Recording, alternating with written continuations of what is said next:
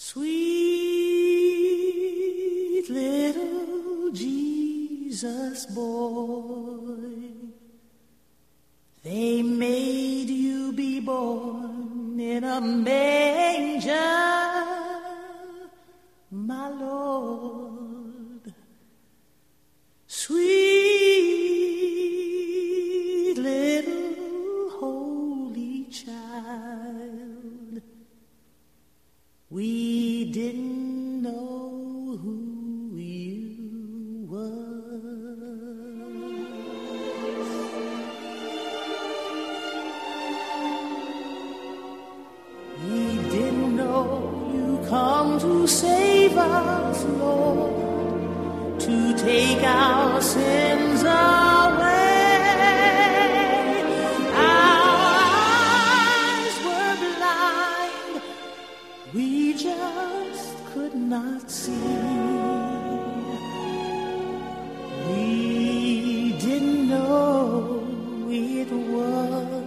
was you.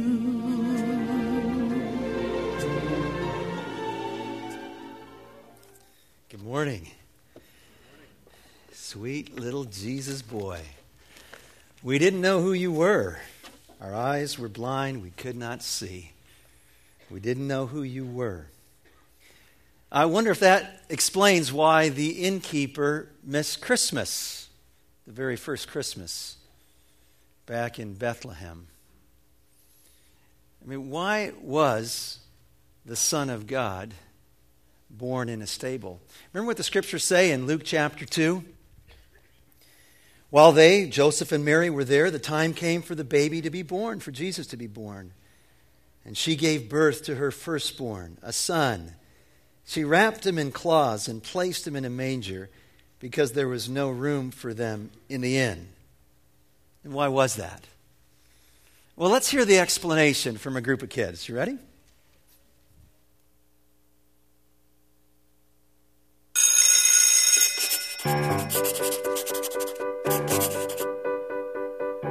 Once upon a time, there lived a girl named Mary, and an angel came to her one day and said, "I'm having a baby."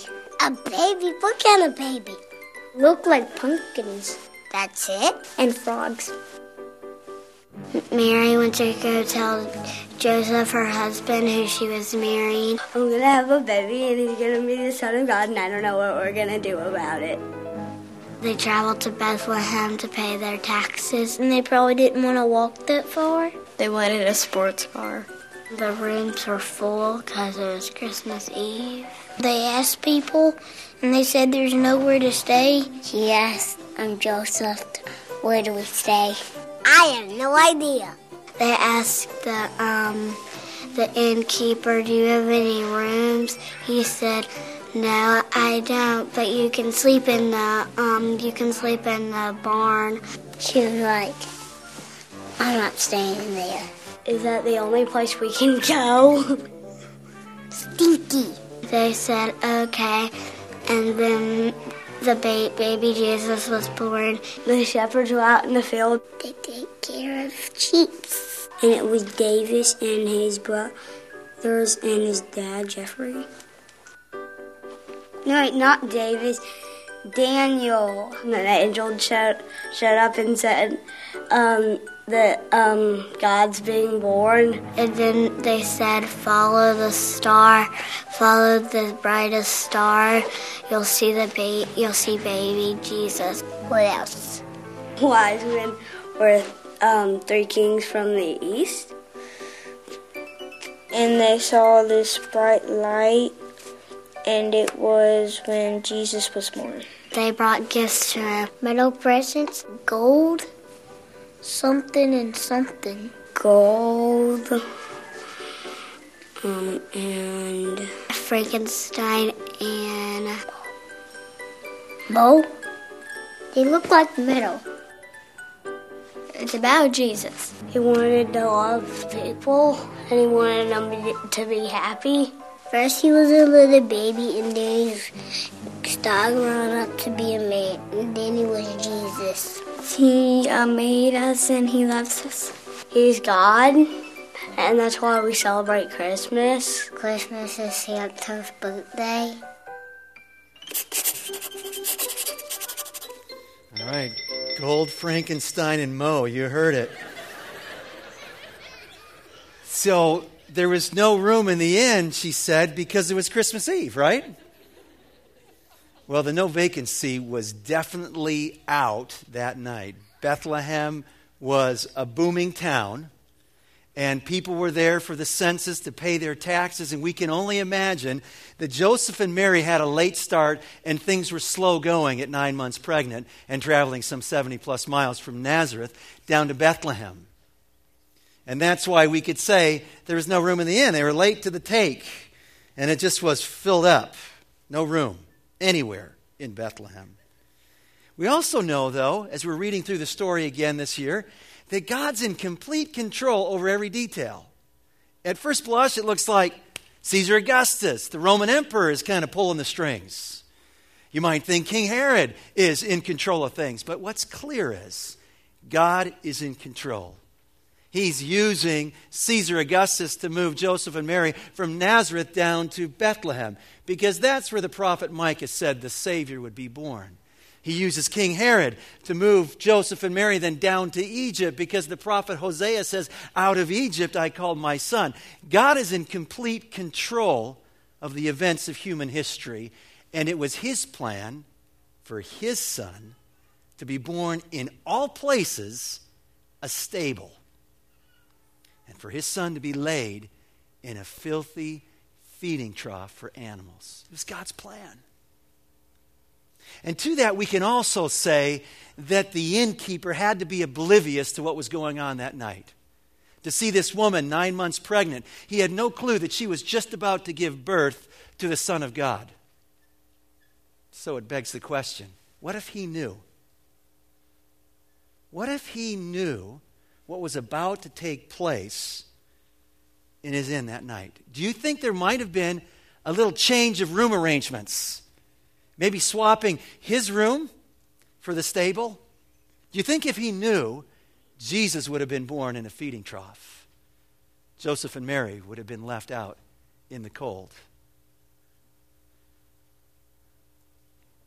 You see, when we know who Jesus is, when we recognize him for who he is, we won't leave him out in the stable. We won't do that. Now, the innkeeper, he gets a lot of interesting things said about him. Some people take shots at him. He says he's kind of like the first Scrooge it ever was, you know, pushing the Son of God and his parents out in the cold. Others start to feel sorry for the innkeeper. No, no, no, it wasn't quite like that. You know, he, he was a good man, and, and he actually provided a place for these people. Well, we don't really know. We don't know that much about him, do we? We don't know anything about him. All we know is there was no room in the inn. But what I can tell you is he was clueless as to what was going on. He missed the first Christmas. He was unaware. And with him, so many people like him, even today, they don't get it. It's like the fog we've been driving through this week. It's hard to see. They didn't see Jesus for who he was.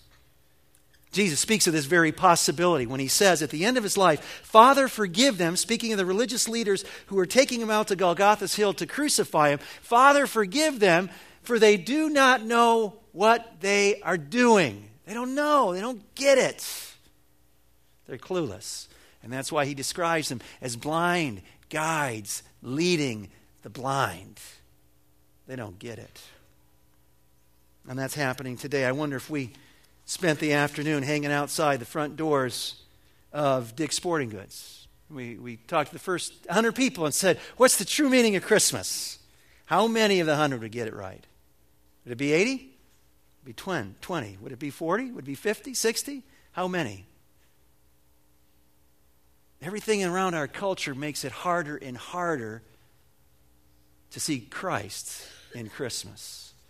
The decorations that are put up in the front yards, the, the stores, the music, the cards, the parties. So little of it has anything to do with Christ. I, I wonder if the lyrics to Grandma Got Run Over by a Reindeer is more familiar than Silent Night to many people. I don't know if you saw the Your Opinion section in this week's State Journal. The topic was favorite Christmas tradition. And before they gave these different uh, editorial responses to this question, they added this little sentence paragraph, and I quote We didn't receive a single story about tree trimming, candlelight church services, family gatherings, caroling, or wassailing. Not sure what that is, anyways.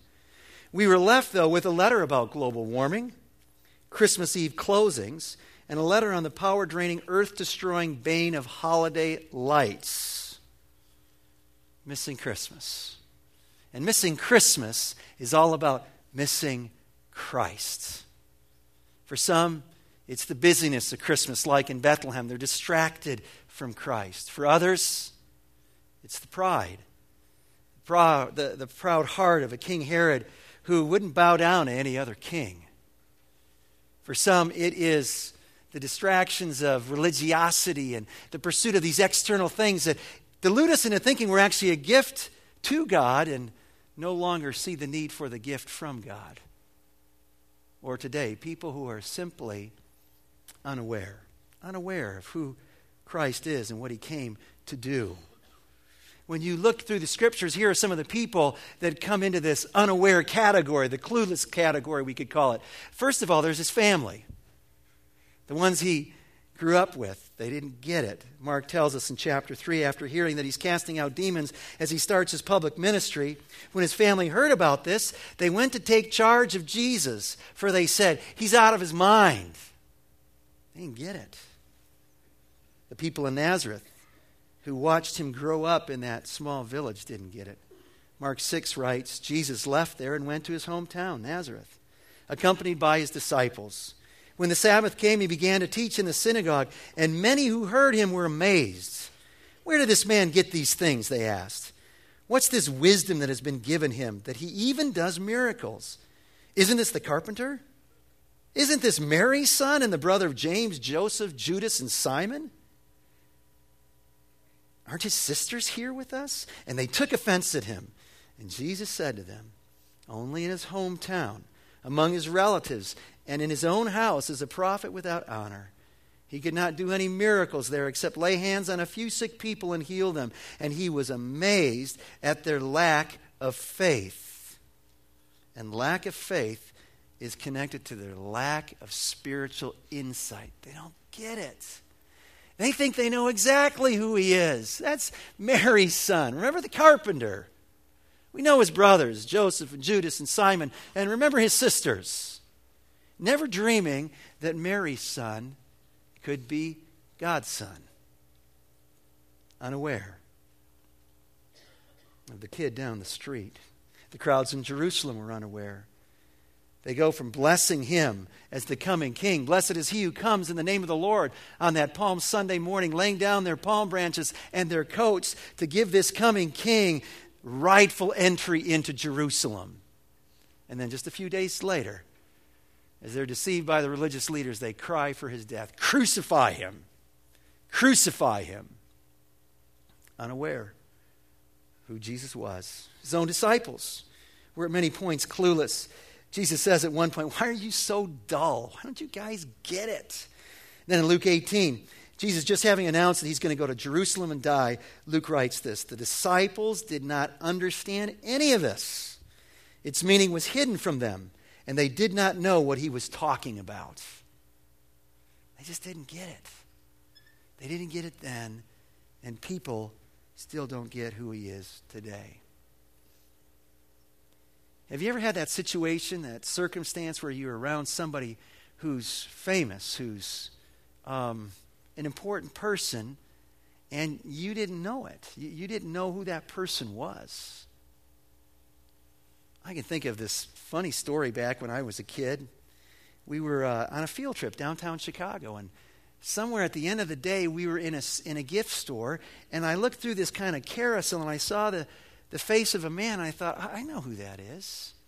Now, for a lot of you, Gail Goodrich doesn't mean a thing, but Gail Goodrich was the sidekick guard, the number two guard, next to Jerry West, who was one of the top guards in the whole NBA. He played for the LA Lakers, and that was Gail Goodrich, the left handed guard. He was good. And I loved hoops, and man, this was just cool. So I said to my buddies, hey, hey, hey, look who's over there. It's Gail Goodrich. No, it's not Gail Goodrich. They were sure it was. I said, yes, it, that is too Gail Goodrich. No, it's not. I said, I'm going to prove it. So I went up to him and said, excuse me, sir, are you Gail Goodrich? I said, yes, I am. Next thing I know, me and my buddies are all getting autographs. See, I told you. Completely unaware who this guy was. Completely unaware who Jesus was. I mean, how, how does that happen? From his own disciples to his own family to the people that grew up next to him. How could so many people in his day keep missing it to the religious leaders that were looking for this promised Messiah? How did they miss it? How do we miss it?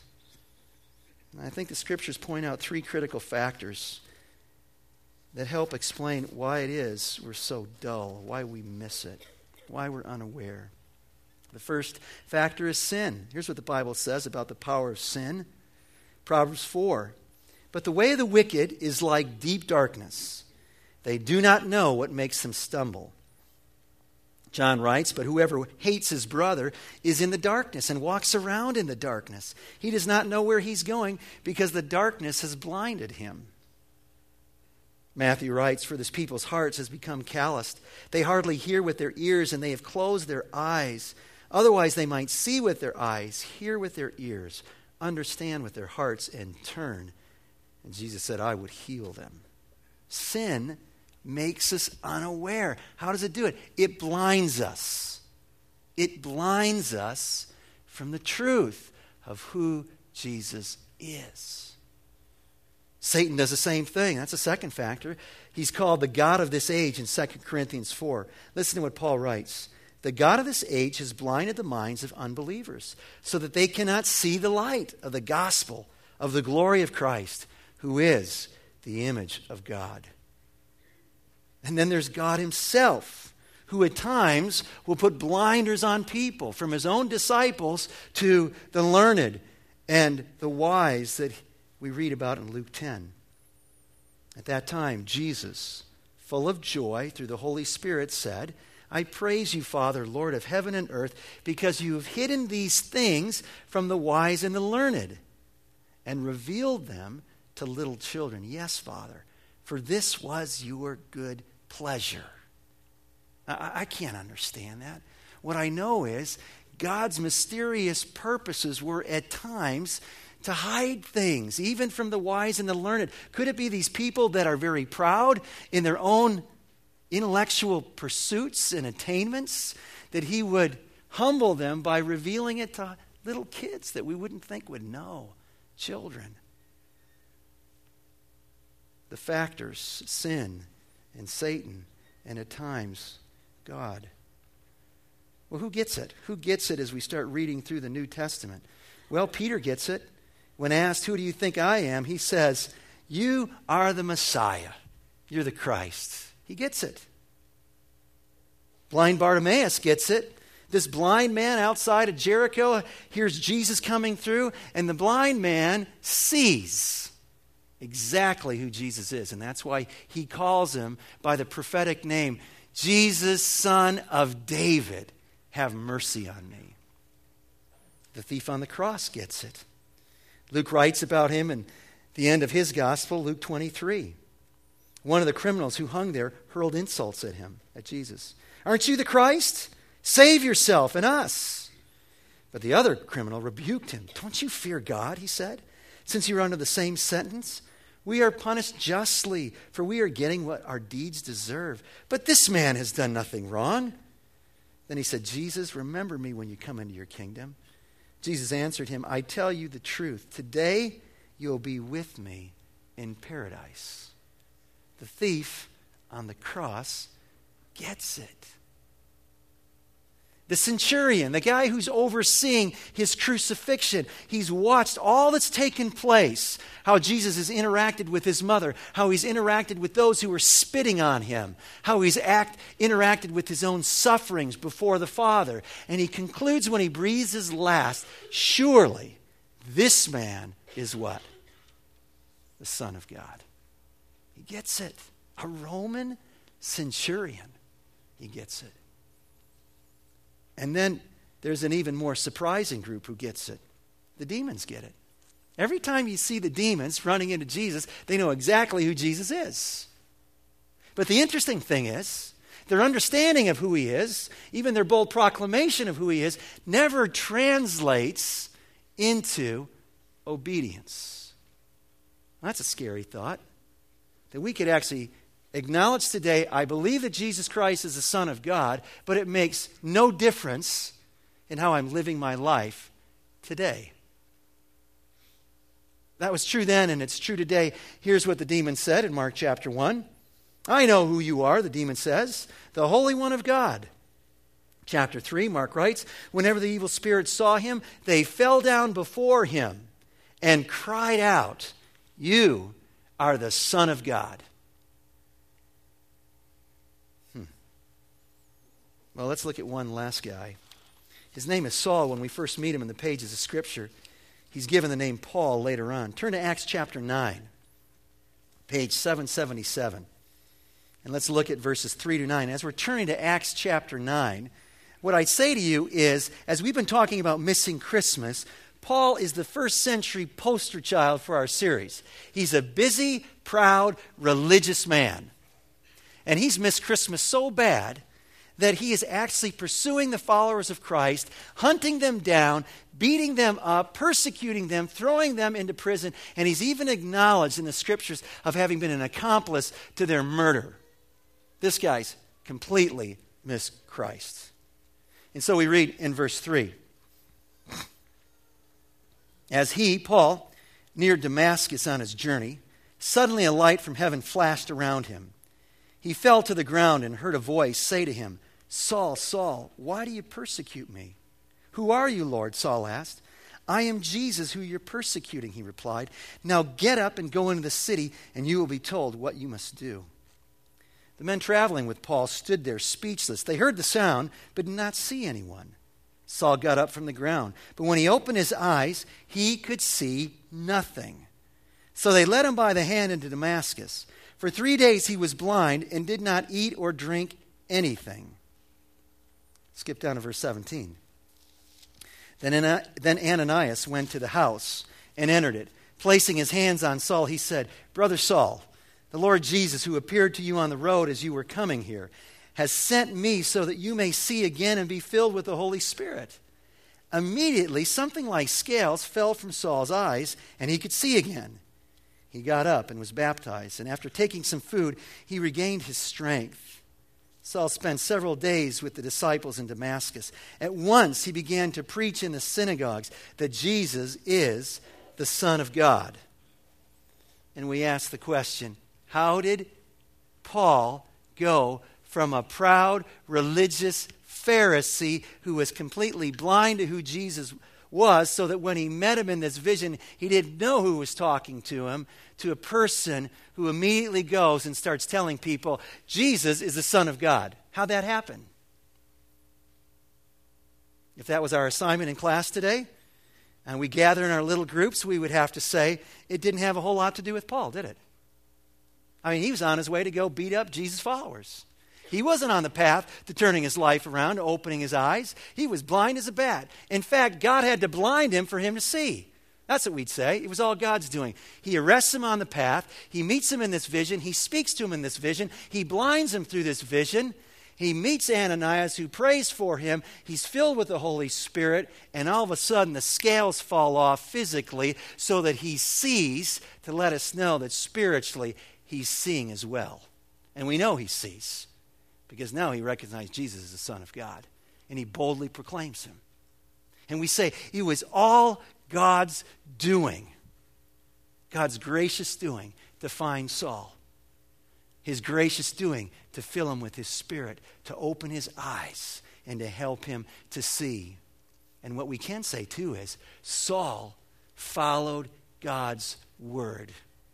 He followed God's word. He could have gone back home, said, Man, this is, this is a weird trip. I don't think I ought to go to Damascus. I don't think I'm going into town. I think I'm going home. It was all God's doing. But in the midst of that, you find Saul responding to God's message. Okay? So, what does God use to move someone from spiritual blindness to spiritual sight? from being clueless to having more than just a clue, to getting it? Well, he uses his spirit, his word, his people, and prayer. Here's what the scriptures say about the, work of the Spirit in our lives to open our eyes. Paul writes in, in 1 Corinthians chapter 2 No, we speak of God's secret wisdom, a wisdom that has been hidden and that God has destined for our glory before time began. None of the rulers of this age understood it. He's speaking to the religious leaders. For if they had understood it, they would not have crucified the Lord of glory. However, as it is written, no eye has seen, no ear has heard, no mind has conceived what God has prepared for those who love him. But God has revealed it to us. He's opened our eyes by what? By Spirit. That's the Spirit that reveals who God is and what is true. It's the Spirit. And the Spirit always is working with the Word. Don't miss that. The Spirit is always working with the Word. And so we're not surprised when the Word is called the sword of the Spirit, the Word of God in Ephesians 6. In Romans 10, we're not surprised that seeing doesn't come, uh, it's not seeing that helps us to believe, it's actually believing that helps us to see. And it's the faith that we're given by God that opens our eyes to believe what is true about God and His Son. So we read, in 1017 of Romans. Consequently, faith comes from hearing the message, and the message is heard through the word of Christ. But it also comes through his people. People like Paul and people like you and me as we go out sharing a joyful witness in our lives and through our words. So Jesus says to Paul, and Paul's at the end of his life standing trial, and he's reflecting back to that Damascus Road experience, and he's kind of telling us what Jesus said to him in verse 16. And Jesus said to Paul, Now get up, stand on your feet. I've appeared to you to appoint to you as a servant and as a witness of what you've seen of me and what I will show you. I will rescue you from your own people and from the Gentiles. I am sending you to them. Listen, to open their eyes and to turn them from darkness to light and from the power of Satan to God, so that they may receive forgiveness of sins and a place among those who are sanctified by faith in me. Through God's people who have the Spirit and the Word of God, He uses us to help people to see. And some of you right here would say, That's exactly how it was. This person came into my life, and they help me to see what I never saw before. And then there's prayer. Paul writes about this prayer for opening the eyes of our heart in Ephesians chapter 1. He prays also that the eyes of your heart may be enlightened, that they get it. And so this Christmas, don't let busyness keep you from gazing at the manger. Don't let your pride keep you from bowing down and worshiping the King. Don't allow your religious external performance keeping you from seeing your need every day of the gracious gift of God, Jesus Christ. And don't let your ignorance make you unaware of Jesus Christ, whereby you would leave him out in the cold. There's something about Christmas and the gifts of Christmas that beg us to come and see. That's so true for our children. They, they know exactly what's going on under the tree. There, there's this kind of mysterious thing. I think there's like scanners in their minds and there's barcodes on their gifts. And they know. They know how many are there and they know where they're supposed to be and they know if somebody's moved them around. And, and if we're honest, a lot of us knew about those gifts before they ever got under the tree, right? We, we know where, we knew where mom was hiding those gifts. And, and sometimes, uh, probably not you, but some of us here, if we're honest, would say, I, I got to Christmas always a little early because curiosity always got me. Because it was just calling for me to come and see, check it out. And so we, in the quiet of darkness, or in the emptiness of a home, started carefully. We never unwrapped our presents like this on Christmas morning. But before Christmas, when we were trying to sneak a peek, we were ever so careful to not leave any evidence that we've actually opened the gift and some of us actually enjoyed the gift, only to rewrap the gift and put it under the tree and then act all surprised on Christmas morning like we've never seen it before. Eh, Christmas does that. A gift does that. Wonder what it is. Wonder what's in there. Jesus is called the indescribable gift of God. It's the gift when it's opened and recognized for who He is, will have a say, I had no idea. I had no idea. Here's what you can expect to learn and find about this indescribable gift. He's the promised Savior that God promised to his people in ages past. This one who would crush the enemy's head, this enemy who brought all things wrong into this world.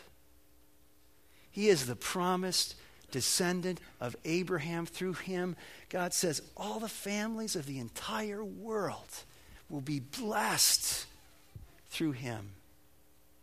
He is the one, this ancient descendant of King David, this great king who would set up an eternal kingdom and would reign forevermore. And his kingdom would be a kingdom where you and I would go, forget democracy. We want a king like this a king who loves his people, who leads them like a shepherd, caring for his own like his own sheep, holding him close to his own heart, a, a king who would be willing to die to lay down his life for the sheep. The prophets tell us this indescribable gift is a wonderful counselor. He is an everlasting Father. He is the mighty God. He is the Prince of Peace. He's all that you long for right now in your life.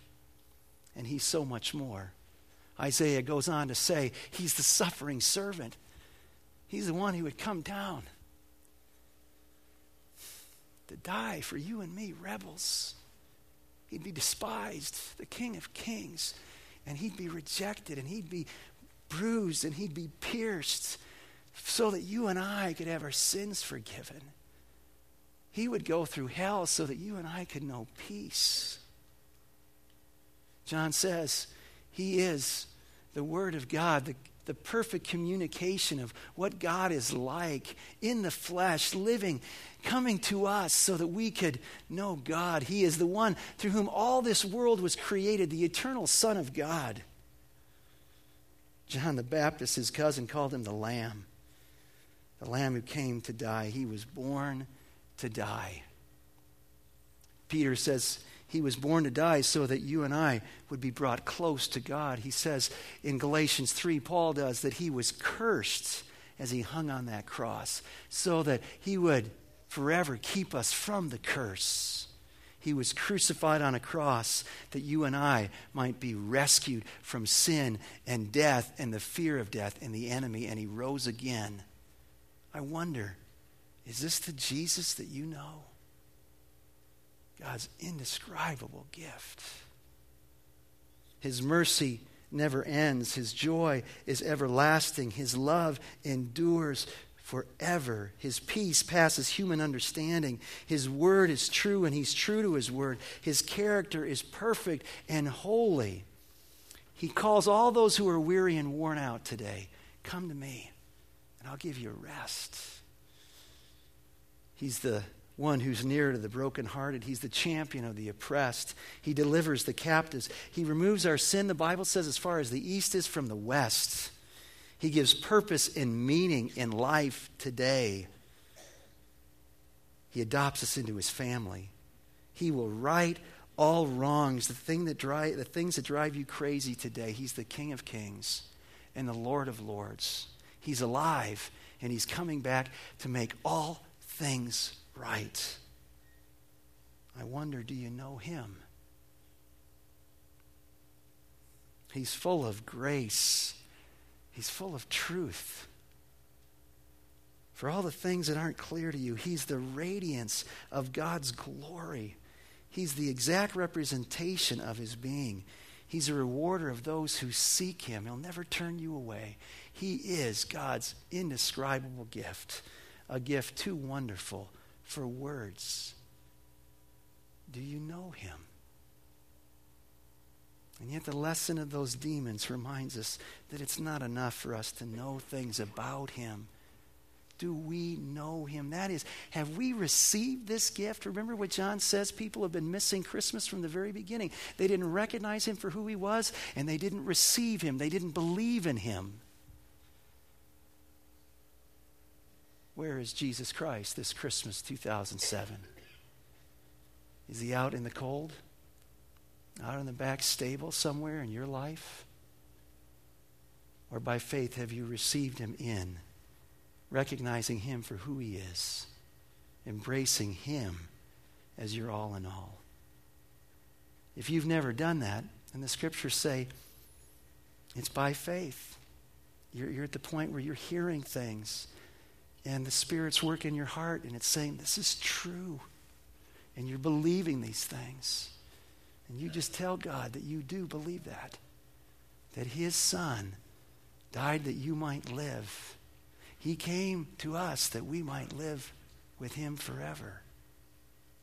And you turn away from all that life where you've been distracted and proud and pursuing Him from the externals of your life and you fall before Him and embrace Him by faith as your all in all.